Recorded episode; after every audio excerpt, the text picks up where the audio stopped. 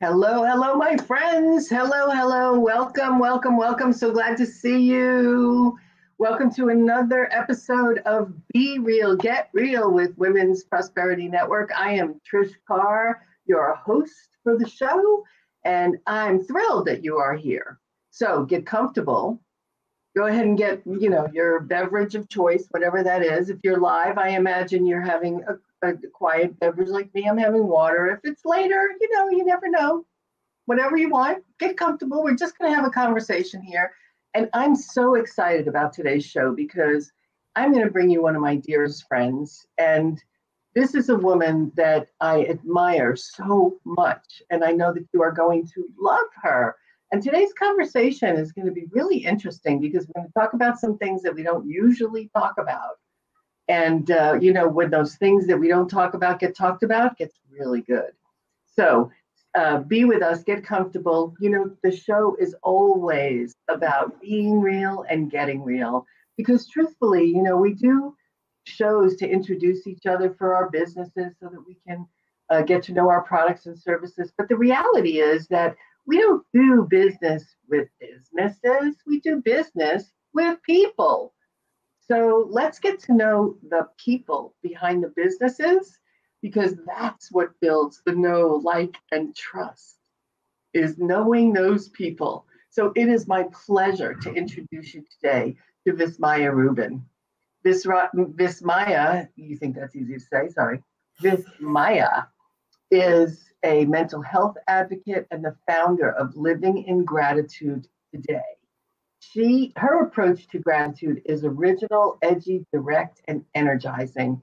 For 20 years, she taught inner city high schoolers to tap into their inner gratitude gangsta and appreciate life, regardless of their circumstances. Now she shares these tools with overwhelmed and overworked women who are ready to reclaim their happiness. So, my dear friend Vismaya Rubin, welcome to the show. So happy you are with me today. So thrilled to be here, and and I adore you, my friend. Yes, ditto at you too. Me too. And I'm so glad we're having this conversation because, you know, as much as I love you, we don't get a chance to see each other as often, and we kind of catch up in between. So this is a chance for us to catch up as well. So before we get into the conversation we want to have uh, around this particular topic in the show, tell us a little bit about being a teacher in an inner city high school and how on earth you were able to shift attitudes of kids in high school to one of gratitude. All right. So first, I feel like a rooster. So let me fix this hair before. It no, your hair looks fabulous. I love it. it was sticking up. So I taught a character development class based on the seven habits of highly effective teens for quite a while, and I created the curriculum. Loved it. And then one day, my principal comes in and says, "Oh, by the way, we're gonna mix that class. You have to teach writing." I was fuming. I was furious. So I walked in. So let me ask you before you go forward: Was that a budget cut that made that happen? What made that happen? That a character class was pushed out for reading, writing, arithmetic. Because writing was part of the. It was not a budget cut. It was that reading, writing was part of the state test, and when the kids score higher on the state test, the schools gets more money. It's, yeah, so it was because we had to pursue better test results. Correct. Yeah, okay. Just wanted to reinforce some of the things we want to change in our schools. So uh, I was really, really angry mm. because my kids, they needed what I was teaching them. So I, I had to kind of go with it a little bit. And I said, all right, you want me to teach writing? I'm going to do it my way.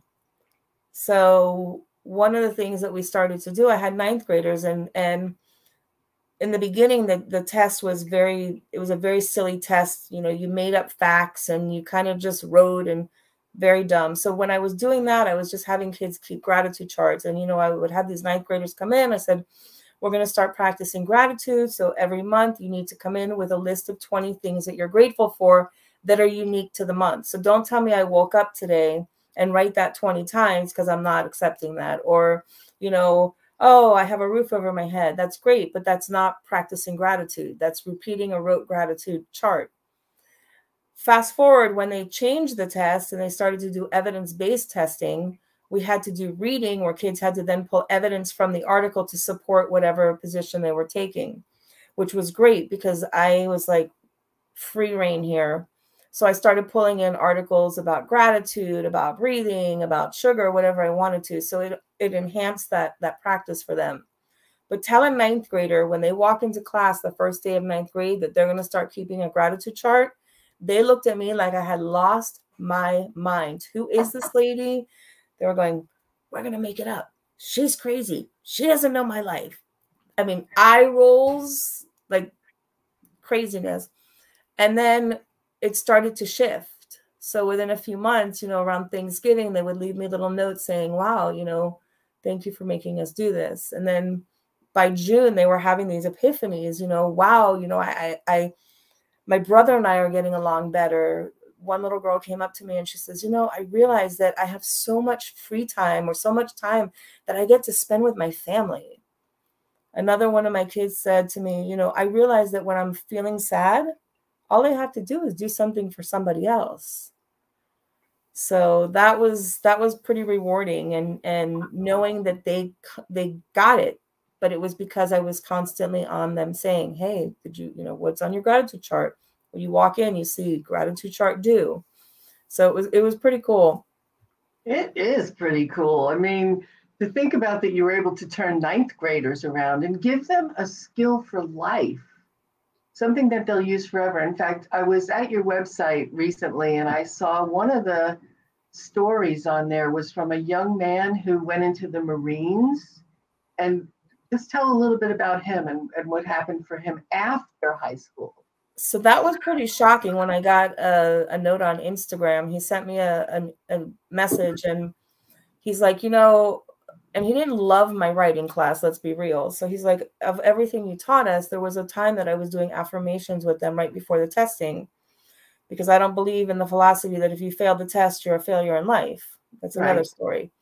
Right. so, so I would do this whole thing on affirmations and I would make them say affirmations and um he said to me, he's like, you know, if it wasn't for you teaching us how to to do those affirmations and to to be present to the things that are working in our life, he's like, there were days that I had to say those affirmations 100, 200, 300 times just to get through the day.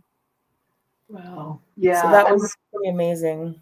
Yeah. I mean, literally a perfect example of what you were able to do for him in high school that translated to his life when he was in in battle. I mean, he's in the Marines now. You can't be any more in battle than the Marines. So really, Vismaya, I hope you see so often what we do, we think, oh, you know, no big deal.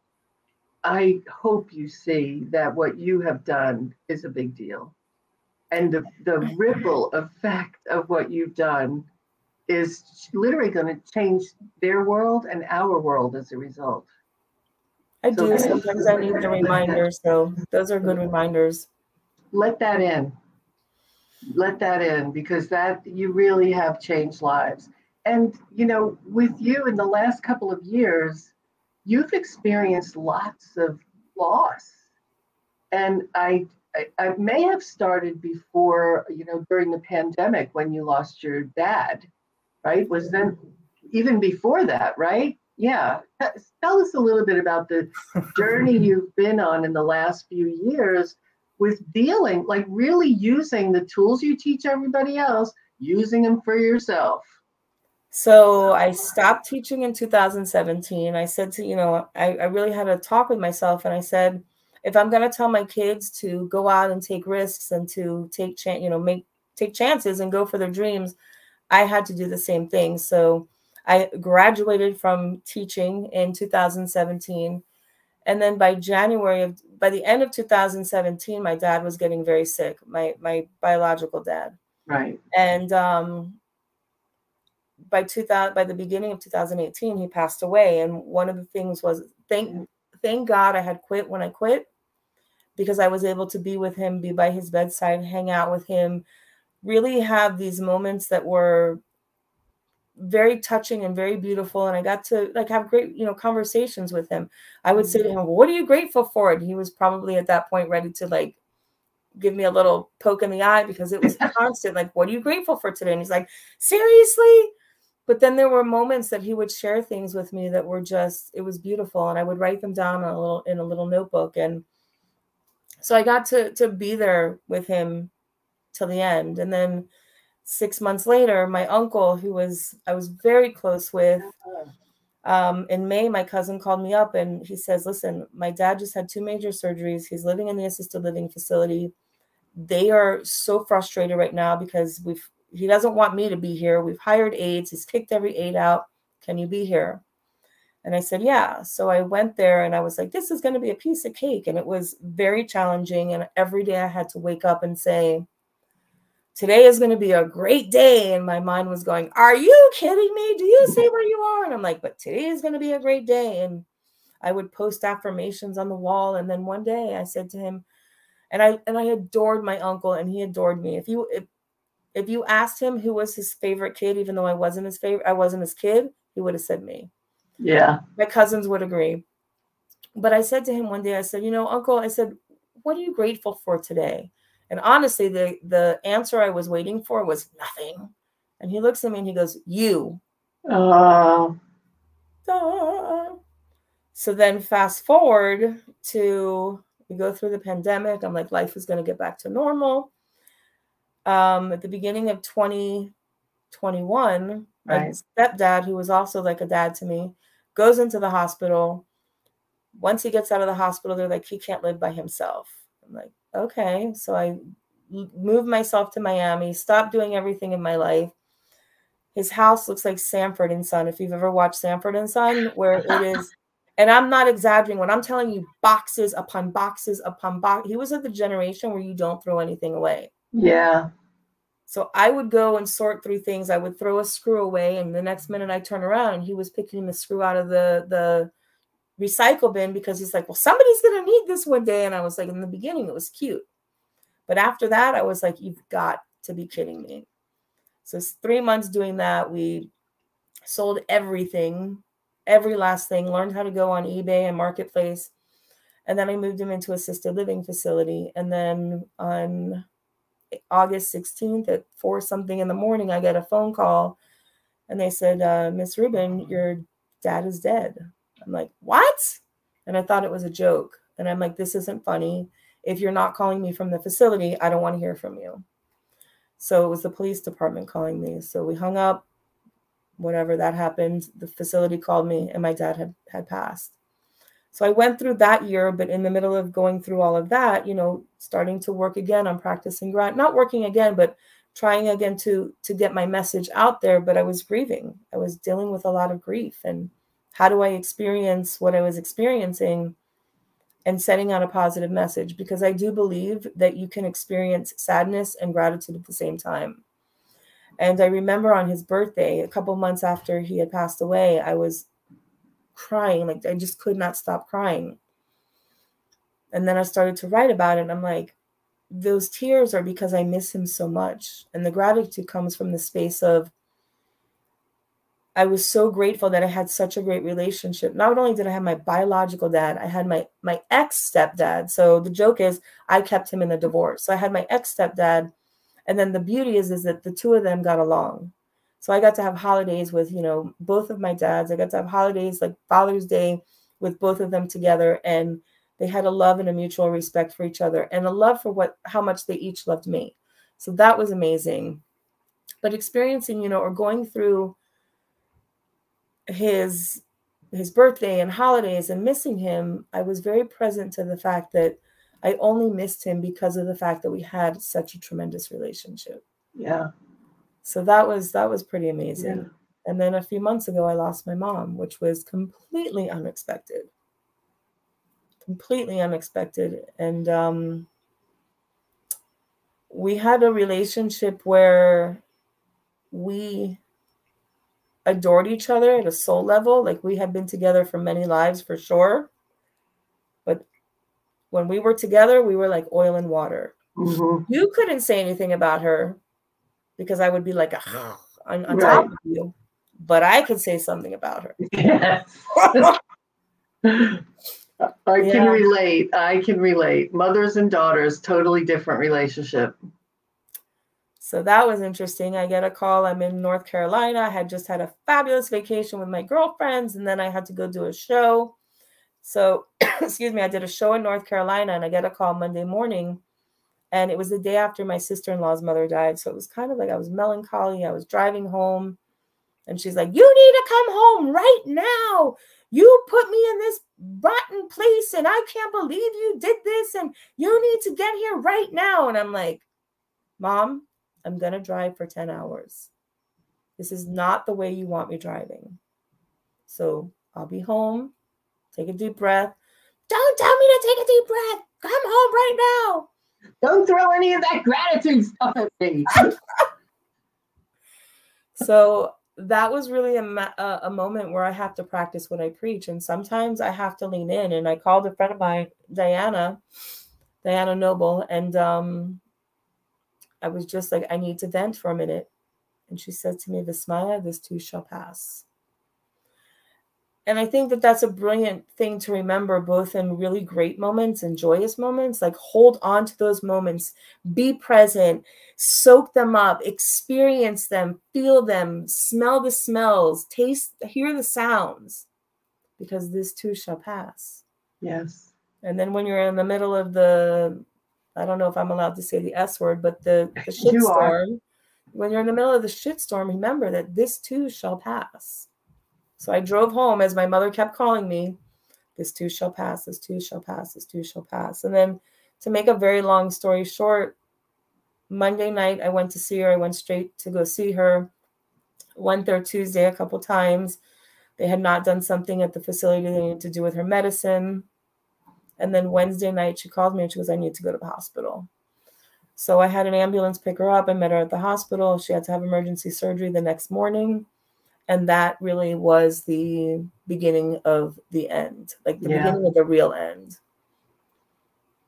so we spent 11 days in icu and um, it was the first time that i was very quiet because normally i'm like posting and if people want to come over i'm like come over and i'm like no i didn't want to talk to people i didn't want to be around anybody i just wanted to be by myself with my mother, which was very interesting.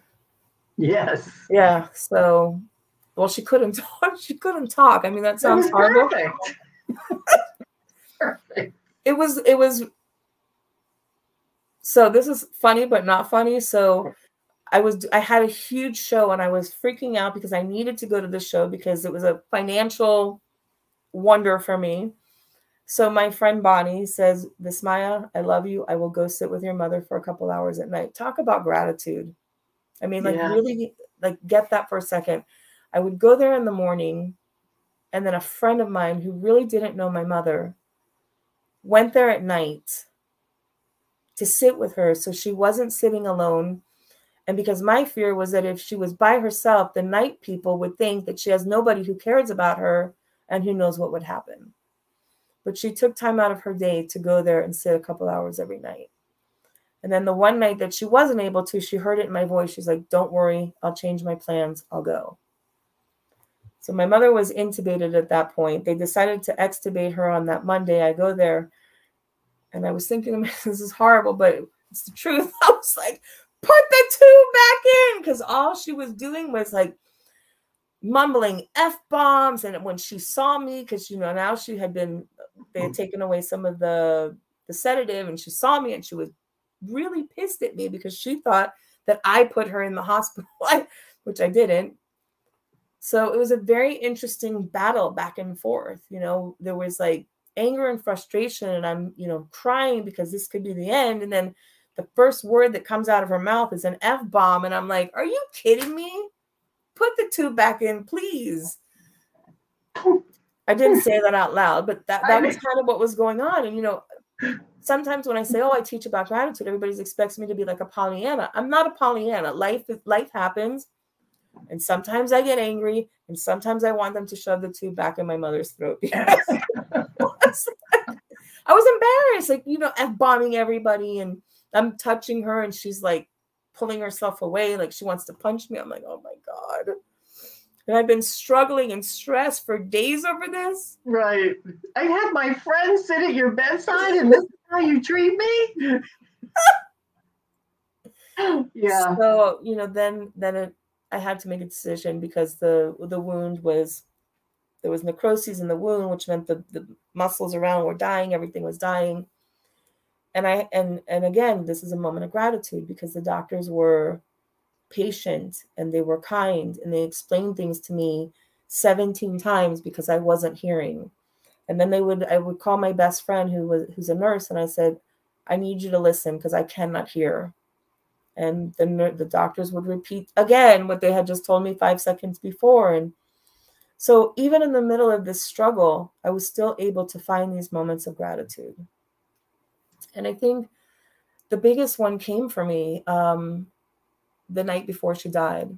And again, this is like magical moments because we had talked about having a conversation with hospice. I told them on Thursday, have hospice call me on Friday. I went to go do a massage. I came back and all my calls came through except hospice. And I told them I needed to speak to a rabbi. No rabbi, no hospice. So the doctors come in Saturday morning now and they're like, Well, how's it going? I'm like, Nothing has changed. I said, I still haven't talked to hospice. I still haven't talked to a rabbi. They're like, Don't worry, we'll get you a rabbi. I'm like, It's Shabbat. How are you going to get me a rabbi? Right.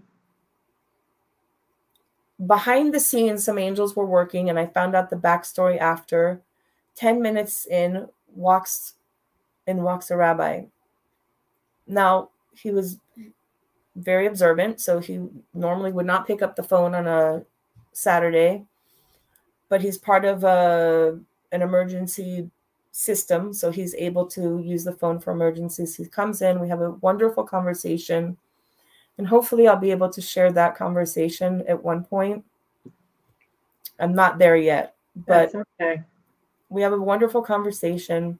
He says, Call me after Shabbat. Okay. In comes hospice. I sign the papers and we're now moving her. And I know it's the end. Yeah. So they said to me, Do you want to go with her in the ambulance? And I'm, I didn't know that was an option. I'm like, Okay. So I went with her in the ambulance. and again, another moment of gratitude because when we transferred her to the other hospital, you could only have three people in the room. So the hospital downstairs didn't know I was there. I call the rabbi up and he says to me, he goes, I don't have a lot of words. He says, but I'll tell you this live with her. Live with her. I'm like, okay, what does that mean? What does that mean? What does that mean? Live with her. So three of my best friends come in that you know we grew up together. We have a little bit of a party where the music is on, we're laughing, and they know that this is their final goodbye to her. Live with her, live with her, live with her. And really allowing myself to be in a space of I was I was very sad. I was I was I knew this was it. Right. But to stay in that space of like, wow, three of my best friends, one who just lost his dad a few months before, showed up to celebrate my mom's last night of life with me. Wow. The next wow. morning, the next morning I woke up major anxiety, you know, because every sound I heard, I was like, major anxiety, woke up. And um, I went over to her and I prayed her, I played her a prayer that was like just kind of a prayer before death. And it was just she and I. And I put my hand in her, I put my face in her hand and I said, Ma, pet my face. And you could see like she touched my face a little bit. And she's she knew it was me because every time I would move, she was she was cognizant enough to know if I moved around because she'd follow me. So she sat there with her hand in my face, and I got to say, I'm sorry you know? And I forgive you. Because there's a lot of story there that doesn't need to be said today. And I hope you forgive me. And know that I'll be okay. So my brother, who's my we, he's my half brother, but we never use that term, shows right. up. My other brother couldn't come because he had been in Honduras with his wife for the a mass for his mother-in-law and caught COVID. Oh. So oh. my brother comes in, he puts his face to my mother's, you know, face and is petting her hair, and my face is in her hand, and I'm crying, and he says, Boo, she just told you she loved you. I look up at her and I go, Ma, you just tell me you love me?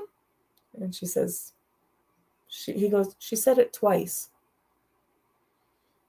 So the last words my mother said were, I love you. Wow. And I think the reason I'm able to remember every single detail is because of my ingrained gratitude practice of finding those moments to hold on to them, to remember them, to write them down, to, to listen to them, because I know that when death happens, it's very easy to fall into the the sadness and the pain because I was there. Yeah. But the beauty is also to find those moments that are like, oh my, those were God moments for me. Like, yeah. The last words my mother spoke were, I love you. The last sound my mother heard was me laughing. Oh, wow. I told That's my brother, great. I said, you know, we have a bad habit when we're together and something not so great happens, we laugh. And I said to Michael, if you laugh when my mother dies, I'm going to kill you. so we were having the most inappropriate conversation, cackling like two animals. That's great. And she takes a breath, and I'm like, Boo, is that it? And we rush to her bedside, and she takes another breath, and that was it. Yeah. Wow. So, live with her gave me the ability to not be in that sadness, but to really allow myself to. And it was a reminder every moment I was going into the, oh my God, my mother's going to die. And I'm live with her, live with her, live with her, live with her, and capture those moments that were so beautiful and and painful but beautiful. Like wow. Wow. You could not have told a better story about how what you do in the world and you do for yourself changes everything. I mean the fact that you were able to stay in the moment to live with her when you went through losing your father and your uncle and your your other dad i mean all of that happening in a row i mean really close together. And you have been i mean I, i've seen other people who would be taken down by that. And your practice i mean just it's a testimony to everything you taught those kids in high school and everything you teach people today so thank you Thank you so much. If you if someone were to say, how do I get started with a gratitude practice? I know the first thing I want to tell you to do is go to livingingratitudetoday.com and sign up for Vismaya's monthly membership, which is like nothing, but it, I'm a member and it keeps me reminded. I love getting your emails to remind me, oh, I've got to remember live in gratitude. So, what would you say to someone besides let's go to the website right now or the Facebook page and let's get involved in this community that you've created? But how do I get started? Grab your phone and set the phone to go off every three to four hours. And when your phone goes off, ask yourself these questions Who or what made a difference for me? So, it's my gratitude wins. Who or what made a difference for me? what did I do for myself or somebody else? Because we often forget to look at the great things that we do for ourselves and other people. Yeah. How did I nourish my mind, body, or spirit? And what made me smile or laugh till my sides hurt? Write them down. And then here's the catch if nothing happened in those three to four hours, if you can't find anything, you're going to do it again in three to four hours again. It's not about beating yourself up. Oh my God, I can't even do a gratitude practice right.